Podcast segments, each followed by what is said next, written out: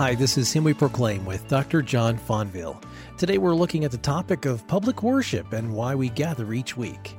Today's lesson is from the Gift Giver in his Gathered Guest series, and it's called Worship, a Place of God's Action, Part 1. We're learning more and more about the reason behind church liturgy and how this flow of worship from God helps us receive the gifts of grace and peace that the Lord Jesus has for us. Here's John. Why do we gather together on the first day of each week? Why do we come together to worship every Lord's Day? First, we gather to receive our triune God's manifold and abundant gifts. Every Sunday, as we saw, is Christmas time. And so that's the first reason we're here. This is where the emphasis falls or where it should fall. We come together to be served, to receive our triune God's abundant, manifold gifts to us.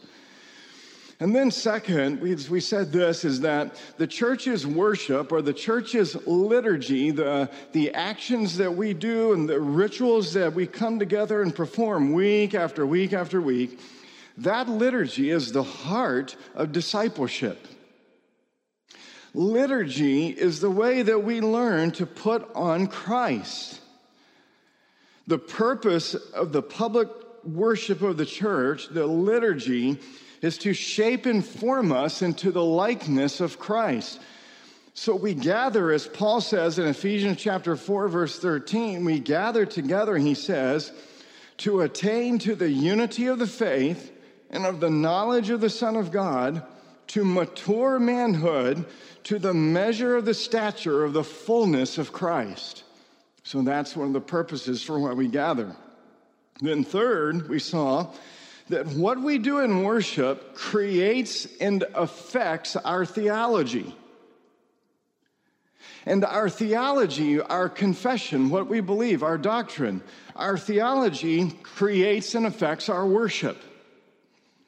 There's an inseparable relationship between liturgy and doctrine between the church's worship and beliefs. They have reciprocal effects on each other. We looked at the two different comparisons in church history between revivalistic Charles Finney theology and what that produced, the kind of worship it produced in the church, versus the reformers and what kind of theology that the Reformation theology produced in the church.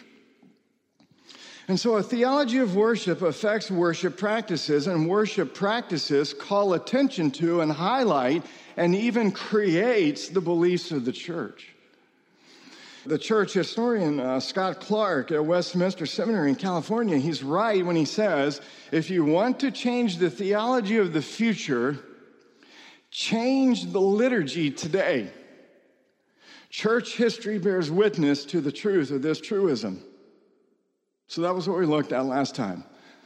Today, this is what we're going to look at here. Here's the fourth reason we gather together and, and why liturgy is so important. The church's worship, or the liturgy of the church, is not only, listen, where God is present, but it is where God is active. The public worship of the church, the church's worship, is a place of God's action. It is not just God's presence. We hear about, you know, let's come into the presence of God. We talk about that the time, but that's true. But the church's worship is a place of God's action. That's our point today. That's what I want you to get. Public worship, the liturgy of the church, we gather together to come into the place of the triune God's action. So, what is liturgy? What is liturgy? We use this word a lot, so what is it? What is liturgy? Well, liturgy is often defined, and maybe you've heard it defined like this it's called the work of the people. The work of the people. Now, God's people do have a role to play in public worship. You have sung this morning, you are listening right now, you have heard the Word of God read, you have sung songs, you have prayed prayers, you have confessed your sin. There are things that we do do in public worship. We do have a role to play.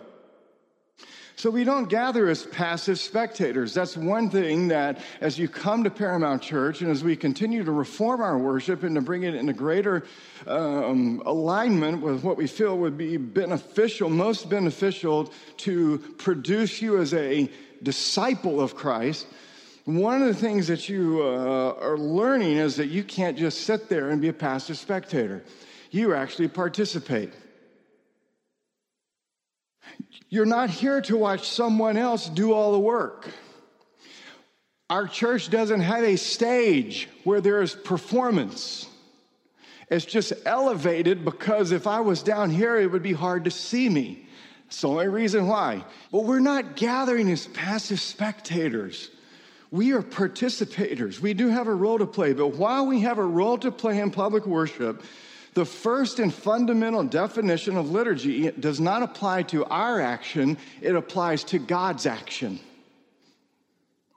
It applies to His work, not our work. So let me give you a little bit of a, a history lesson. This just take a second. The word liturgy comes originally and was referred to political obligations that citizens had to perform for the sake of the community. So here's some examples. They would participate in public service projects. That was liturgy. Or here's one right here. Here's here was a liturgy that they did. You're going to be familiar with this one. They paid taxes. So that was their liturgy. That was their public service.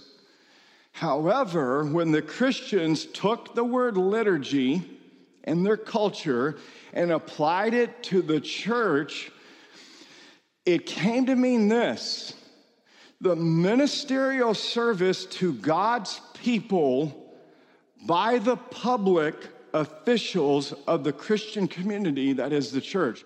Who are the public officials of the Christian community in the church? It is the pastors. And so this was ministerial service that God's people came to receive through the official, God called, ordained public office of the church in the context of the visible gathering of the people of God, the local church. So, what does that mean? Simply put, liturgy is first and fundamentally seen as God's action through the means he has ordained. It's God coming to serve people. It is his service to you. And, and he does it through the means that he has ordained. What are these means? It is word and sacrament. Those are the gifts of God for the people of God. He is the gift giver. What are his gifts? Word and sacrament. How does he serve the people? He serves it through the ordained offices in the church where people gather to receive from the gift giver his gifts through word and sacrament. That's what liturgy first and fundamentally came to mean. And so when we gather, or better, when we are gathered, when we are summoned, when we are called by God, when we come as the Lord's guests, as gather as the Lord's guests, a unique event takes place. Our Lord comes to serve us through his word and through his sacraments. And then the Lord's service to us calls forth our service to Him. And so the public worship of the church, this is what we're saying. God not only comes to us where He's present, but He comes and is active among us. That's what public worship is. We not only come into His presence, we come into His action. We come to receive His service. This divine service is God's service to us and for us, so that all of our actions are subordinate to and flow from God's actions to us first. Again, this is just a simple way of differentiating between law and gospel. Our works never ever come first in the Christian faith, God's do. The gospel is first, and then our obedience flows from that. And so here's how one theologian defines liturgy. He says this quote He says that liturgy is not something beautiful we do for God. Liturgy is something beautiful God does for us and among us. Isn't that great? This is what God does for us and among us every week. I want you to turn to Hebrews chapter 8 just for a moment. Let's just begin reading in verse 1 and listen to what the author says. He says, Now, the point in what, in what we are saying is this we have such a high priest, one who is seated at the right hand of the throne of the majesty in heaven. Look at verse 2 a minister. A minister in the holy places in the true tent that the Lord set up, not man. Now look at verse 6. But as it is, Christ has obtained a ministry that is as much more excellent than the old, that is the Mosaic covenant, and that is the Levitical priests of the Mosaic covenant. Much more excellent than the old, as the covenant he mediates is better, since it is enacted on better promises. Now, what is the author saying here? We're not going to get into the whole context here, but he's talking about the high priesthood of Christ in relationship to the Levitical priesthood and the Old Testament and the Mosaic covenant.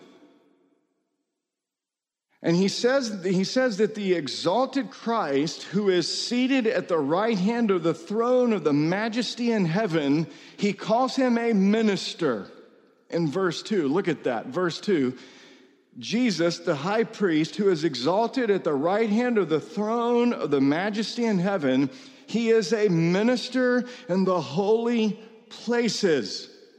Now, listen, that word minister is a Greek word where we get the English word liturgy. And it literally means Jesus is our servant. Jesus, listen, is our liturgist. In other words, he's our worship leader. That's what he's saying here.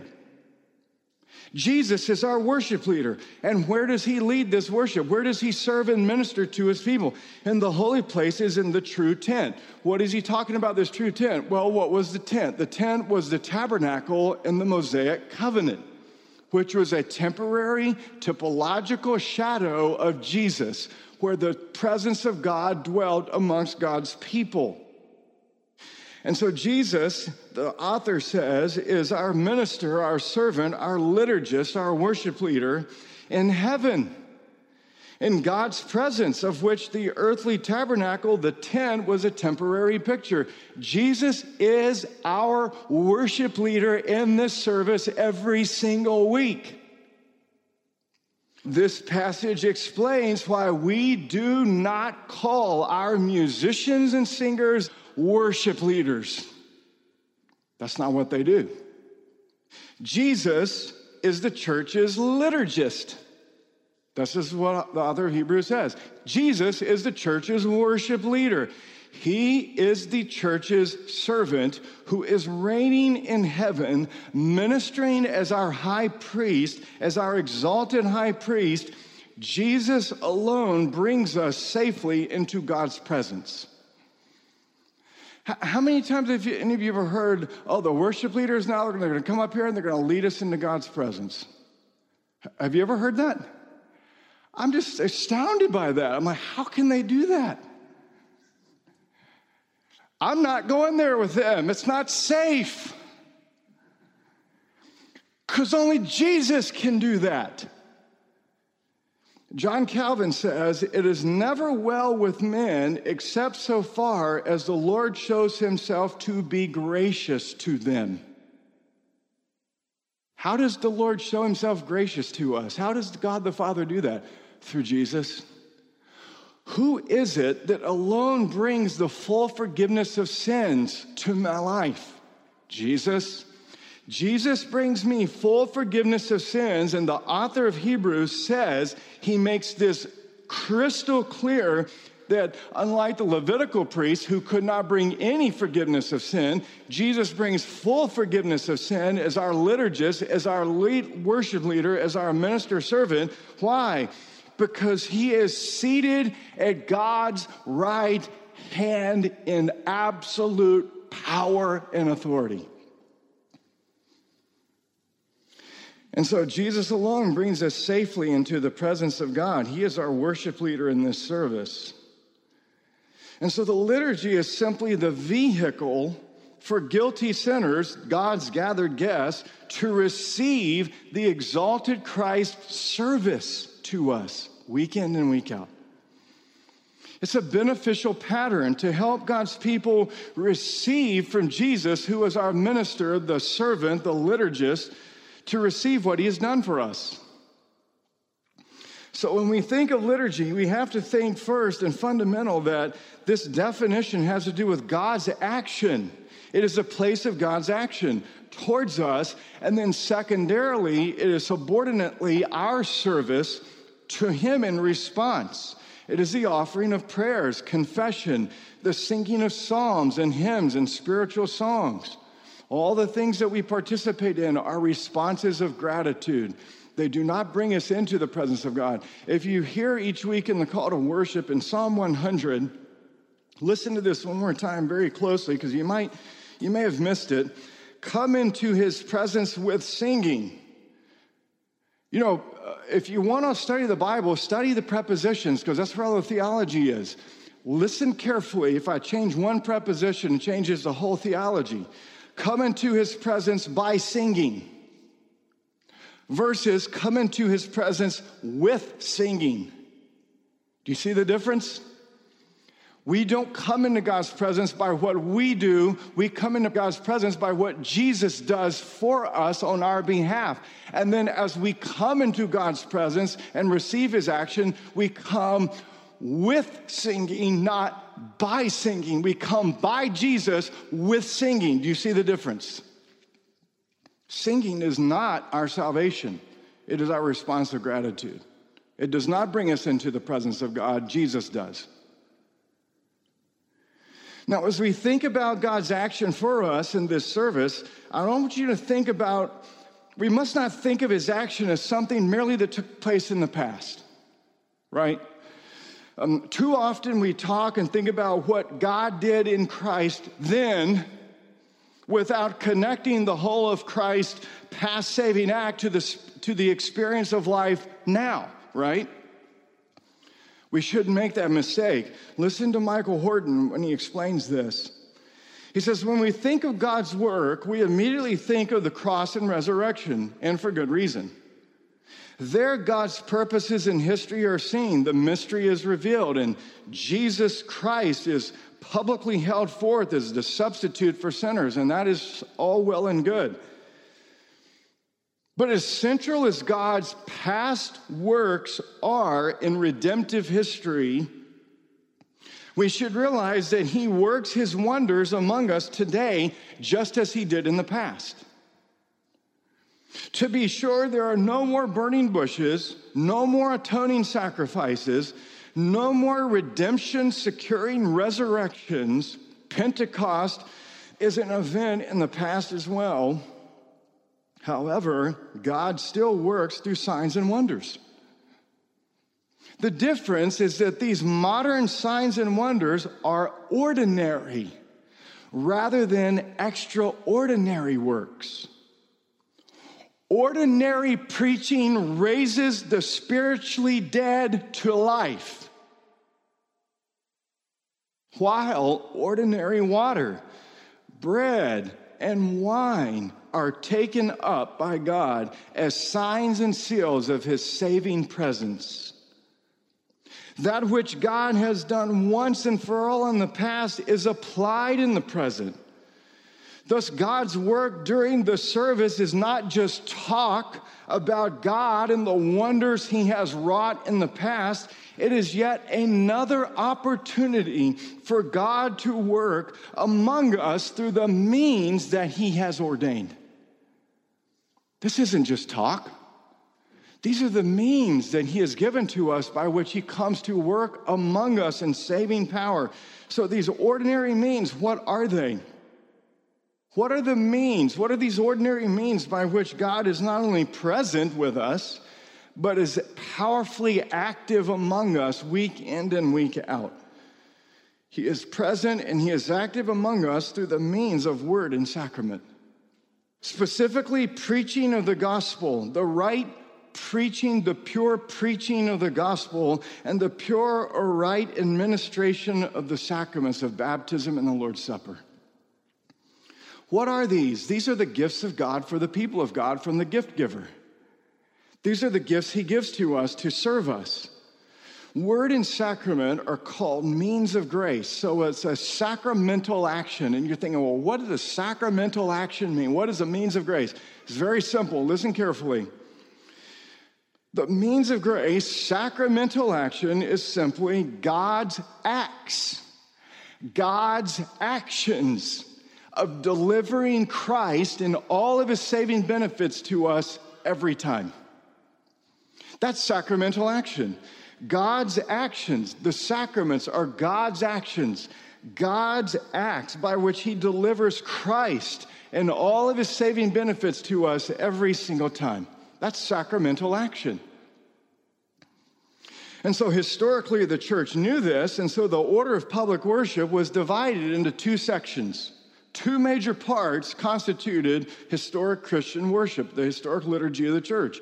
The first part was the service of the word, the second part was the service of the sacrament.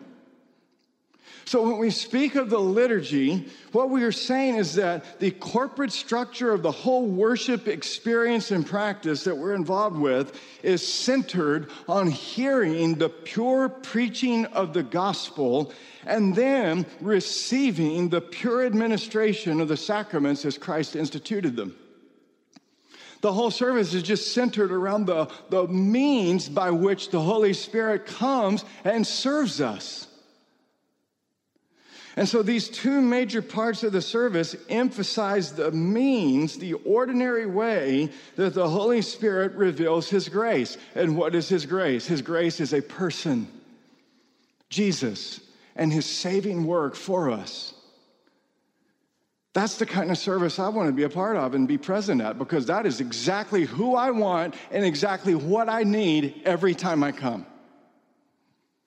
And so I'll have more to say later about the ministry of word and sacrament as we go through this series. But for now, what I want to draw your attention to is this draw your attention to the fact that through the ordinary means of grace, word and sacrament, preaching of the pure gospel, the administration of the Lord's Supper, the administration of baptism and public worship, the Holy Spirit is not only present, but He is active in a dynamic and vibrant, life giving way every time.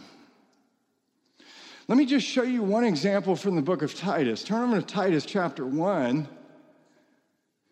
Titus chapter 1. I want you to see how Paul, look at how Paul possessed a sense of the present active saving power of the gospel through the ordinary preaching of the gospel. He, when the gospel was preached, Paul had this sense of the, the present, the active, powerful presence of God right there. Look what he says in Titus chapter 1. Look at verse, let's just begin in verse 2. He says that in hope of eternal life, which God, who never lies, remember his steadfast love, in hope of eternal life, which God, who never lies, promised before the ages began and at the proper time manifested in his word. How did he do this? Look at this through the preaching. This is a very startling passage of scripture. Absolutely startling he makes a profound statement about the ordinary preaching of the gospel that we need to take note of. Paul says that when the gospel is preached, that the coming of Christ to fulfill God's promise of eternal life is made known to God's people through the proclamation of the gospel. By means of preaching the gospel, Paul is saying what took place in the past is made present and relevant in the church right then and there. What happened 2,000 years ago through Jesus' life, death, burial, and resurrection, what happened in the past, when that is proclaimed in the church, that which happened in the past is made relevant and powerfully active right there in the present, in the preaching of that gospel. This is absolutely stunning. This past historical appearance of Christ in his life, death, burial, and resurrection finds fresh relevance, fresh vibrance, fresh action in the present when the gospel is being proclaimed in the church. But what I want you to understand here is that the preaching of the gospel in the church is another opportunity for God, the gift giver, to work among us through the means that He has ordained to do that.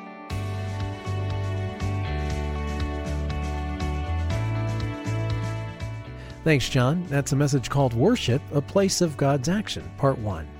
More from the Gift Giver series coming up next time. The heart of Him We Proclaim is to bring you the gospel of good news each weekday. With each message, our prayer is you would hear, believe, and enjoy the gospel in your life. If you want to re listen to or share any of these messages, you can find our smartphone app or locate our podcast by searching for Dr. John Fonville or Him We Proclaim. Him We Proclaim is a broadcast of Dr. John Fonville. If you would like to learn more about his local church in Jacksonville, Florida, you can visit ParamountChurch.com. Thanks for listening, and we hope you'll join us next time.